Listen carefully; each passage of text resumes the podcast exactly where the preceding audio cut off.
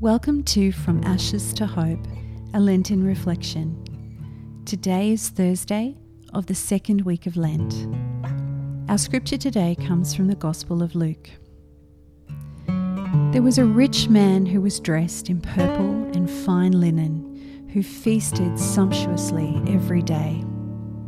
And at his gate lay a poor man named Lazarus, covered with sores who longed to satisfy his hunger with what fell from the rich man's table. Even the dogs would come and lick his sores.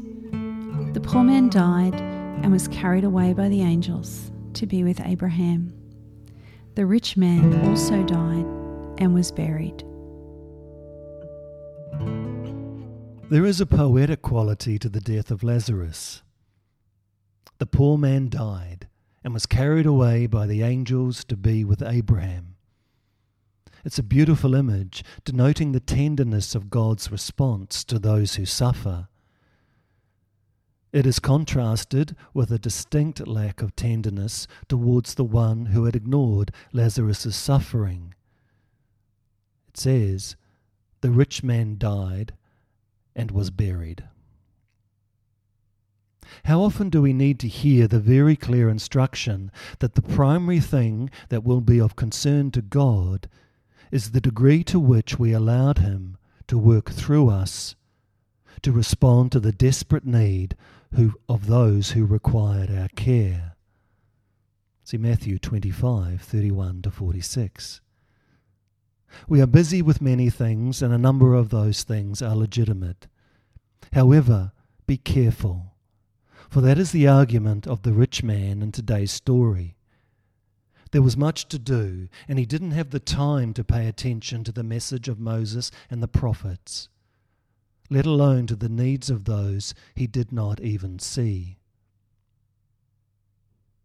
We are to pay close attention to what we are doing. As Pope Francis wrote, Do I love the Lord a bit and the world a bit? Or is my heart steadfast in God?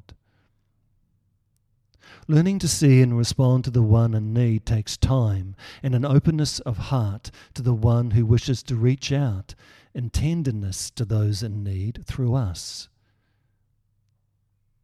Those who do so are like a tree planted by water.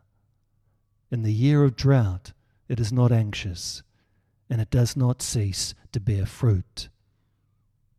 Jeremiah 17:8. Start today.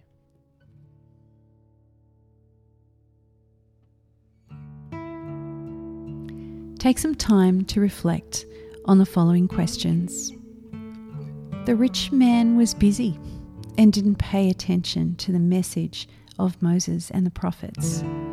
What does this mean in my life? What is my heart's desire? Let's pray. Loving God, I pray that your Spirit kindles the flame of love in my heart. I bring to you all the needs of my neighbours and pray for the awareness and strength to respond to those in need as I serve you. Amen.